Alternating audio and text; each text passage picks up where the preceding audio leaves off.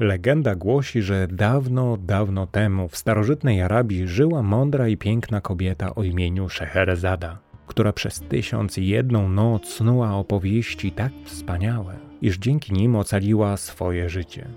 Zbiór tych historii znany jest jako baśnie Tysiąca i Jednej Nocy. Czyta Andrzej Wierzchoń. Podcast Tata Baja. Podcast dedykuję mojemu synkowi Gabrielowi. Kiedy sułtan ułożył się wygodnie w swoim łożu, Szeherezada zaczęła opowieść. Podróże Sindbada żeglarza. Podróż trzecia. Wyspa Zugub. Po kilku latach spędzonych spokojnego życia znów zacząłem tęsknić za przygodami. Kupiłem więc ponownie trochę materiałów na sprzedaż, znalazłem statek i zapłaciłem kapitanowi za miejsce na pokładzie. Żeglowaliśmy długo, od jednego portu do drugiego, od wyspy do wyspy, coraz dalej i dalej od domu. Pewnego dnia, gdy zbliżyliśmy się do pokrytej lasem wyspy, kapitan wydał z siebie rozpaczliwy jęk. O, zgubiliśmy kurs. Wszystko przepadło. Co się stało? spytałem. To wyspa Zugub, szlochał kapitan. Nikt nie uszedł z niej żywy. Niech więc statek zawróci, zawołałem. Za późno, odparł kapitan i pokazał palcem na wodę. W naszą stronę płynęły setki czarnych, włochatych stworzeń. Nim zdążyliśmy cokolwiek zrobić, wspinały się już po bokach statku i wskakiwały na pokład. Na statku szybko zaroiło się od tych dziwacznych istot i po chwili zostaliśmy przez nie otoczeni. Miały żółte ślepia i ostre niczym noże zęby. Sycząc złowrogo zepchnęły nas na skraj okrętu i zmusiły do skoku za burtę. Ku naszemu zdziwieniu i przerażeniu stwory odpłynęły statkiem w kierunku wyspy. Nie mieliśmy innego wyboru niż pokonać tę trasę, ale wpław. Po jakimś czasie, przemoczeni i zaniepokojeni, usiedliśmy na plaży. Co teraz poczniemy? zastanawiał się kapitan. Mogło być gorzej, próbowałem go pocieszyć. Nadal żyjemy. Zbadajmy tę wyspę, znajdźmy jedzenie i wodę do picia, a potem obmyślimy jakiś plan. Szliśmy brzegiem plaży, aż napotkaliśmy strumyk. Ugasiliśmy pragnienie, po czym udaliśmy się w głąb wyspy i wkrótce zauważyliśmy krzaki pełne fioletowych jagód. Ostrożnie spróbowałem jednego z owoców. Mmm, jakie pyszne, oznajmiłem załodze. Byliśmy zajęci odgarnianiem gałęzi krzewów i zrywaniem jagód, gdy nagle jeden z marynarzy zawołał: Spójrzcie! Tam jest jakiś budynek! Pomiędzy liśćmi widać było prawdziwy pałac.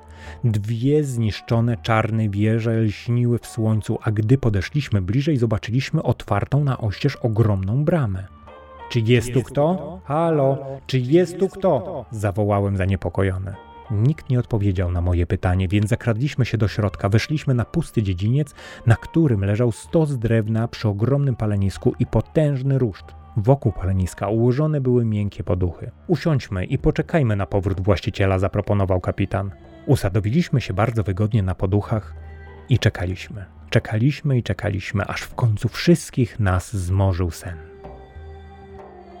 Zbudziło nas głośne dudnienie, słońce chyliło się ku zachodowi i niebo miało krwisto-czerwony odcień.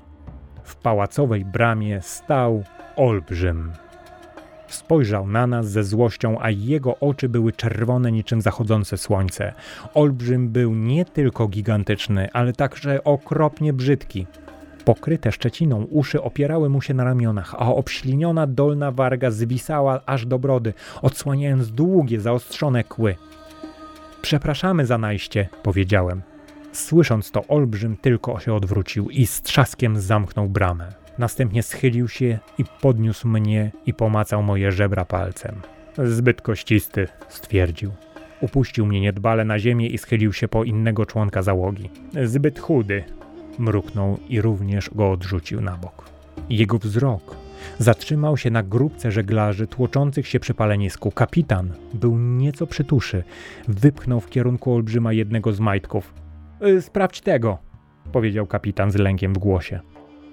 Olbrzym jednak tylko się uśmiechnął, zignorował podsuniętego mu żeglarza i sięgnął po samego kapitana. Mmm, Zamruczał, ucieszył się i wepchnął go sobie do buzi. Żuł długo i z namysłem, a my w tym czasie drżeliśmy z przerażenia. W końcu przełknął kapitana. Następnego lepiej będzie upiec, stwierdził, po czym ułożył się na poduchach i zaczął chrapać. Uciekliśmy na drugą stronę dziedzińca i zapłakaliśmy. Już po nas, łukał jeden z kupców. Chyba nie ma gorszej śmierci, jęknął inni. Uspokójcie się, nakazałem. Musimy coś wymyślić. Zabijmy olbrzyma, zanim się obudzi, podsunął jeden z żeglarzy. Czekajcie, powiedziałem. Kłódka na bramie jest zbyt wysoko, byśmy mogli jej dosięgnąć. Jeśli zabijemy olbrzyma, już nigdy się stąd nie wydostaniemy. Jak mamy więc uciec stąd żywi? spytał inny marynarz z niepokojem.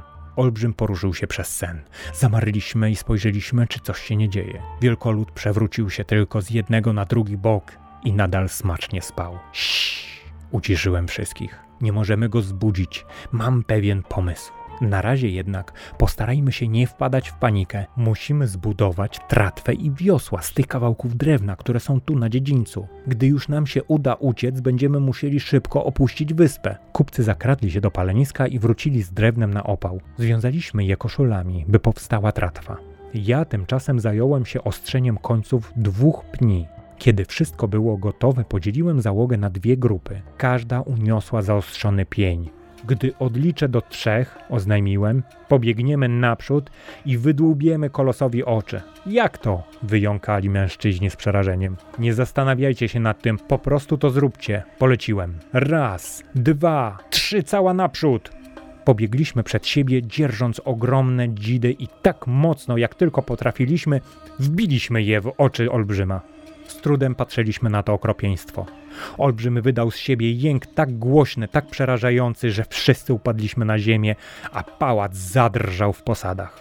Szybko jednak zerwaliśmy się na równe nogi, bo olbrzym zaczął nas szukać po macku. Pale nadal tkwiły w jego oczach. W końcu przestał próbować nas złapać. Otworzył bramę i wybiegł w las wołając: Pomocy! Pomocy! Pognaliśmy do brzegu i prędko wyprowadziliśmy tratwę na morze. Wstawał już dzień, a jęki olbrzyma nie ustawały. Nagle krzyki stały się donośniejsze. Po chwili ujrzeliśmy, jak na klifie sylwetki całej rodziny olbrzymów, wielkoludów, ciskały w naszą stronę kamieniami. Wiosłowaliśmy więc ile sił w ramionach, aż w końcu zniknęliśmy im z pola widzenia. Odetchnęliśmy z ulgą i wycieńczeni opadliśmy na tratwę, dryfując tak powoli w kierunku otwartego morza. Nie był to jednak koniec naszych zmagań. Przez cały ranek nad horyzontem kłębiły się ciemne chmury. Potem zaczął się wzmagać wiatr i nim minęło popołudnie, dopadł nas silny sztorm. Fale ciskały naszą małą tratwą na wszystkie strony. Konstrukcja z pniaków szybko się rozpadła i wpadliśmy wszyscy do wody.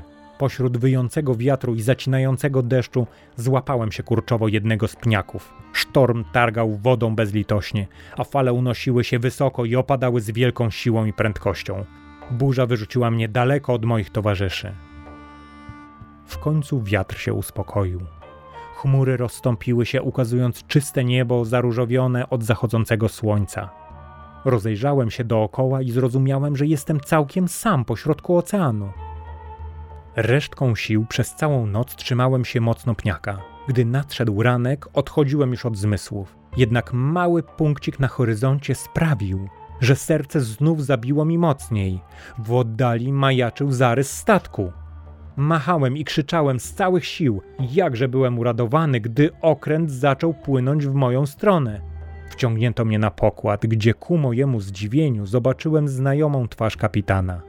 Statkiem dowodził ten sam człowiek, z którym wybrałem się w swoją drugą wyprawę. Gdy opowiedziałem mu, co też przeżyłem od naszego rozstania, do oczu napłynęły mu łzy. Nie mógł sobie wybaczyć, że pozostawił mnie na wyspie Ruka i obiecał, że tym razem zabierze mnie prosto do domu.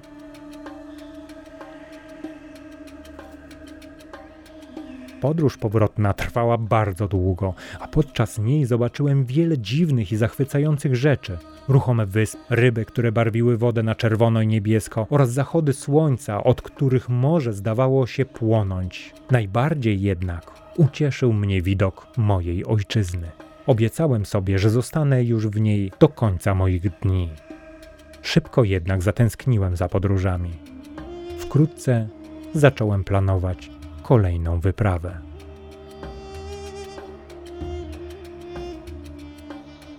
Szeherezada zakończyła opowieść i zamilkła. Gdzie wybrał się w swoją kolejną podróż Sindbad? spytał sułtan. Szeherezada uśmiechnęła się. O to samo spytali Sindbada jego goście. On odpowiedział, że robi się już późno i że usłyszą o jego kolejnej wyprawie następnego dnia. I ty możesz ją poznać, jeśli tylko pozostawisz mnie przy życiu. Dobrze więc, zgodził się sułtan. Daruję ci życie na jeszcze jeden dzień.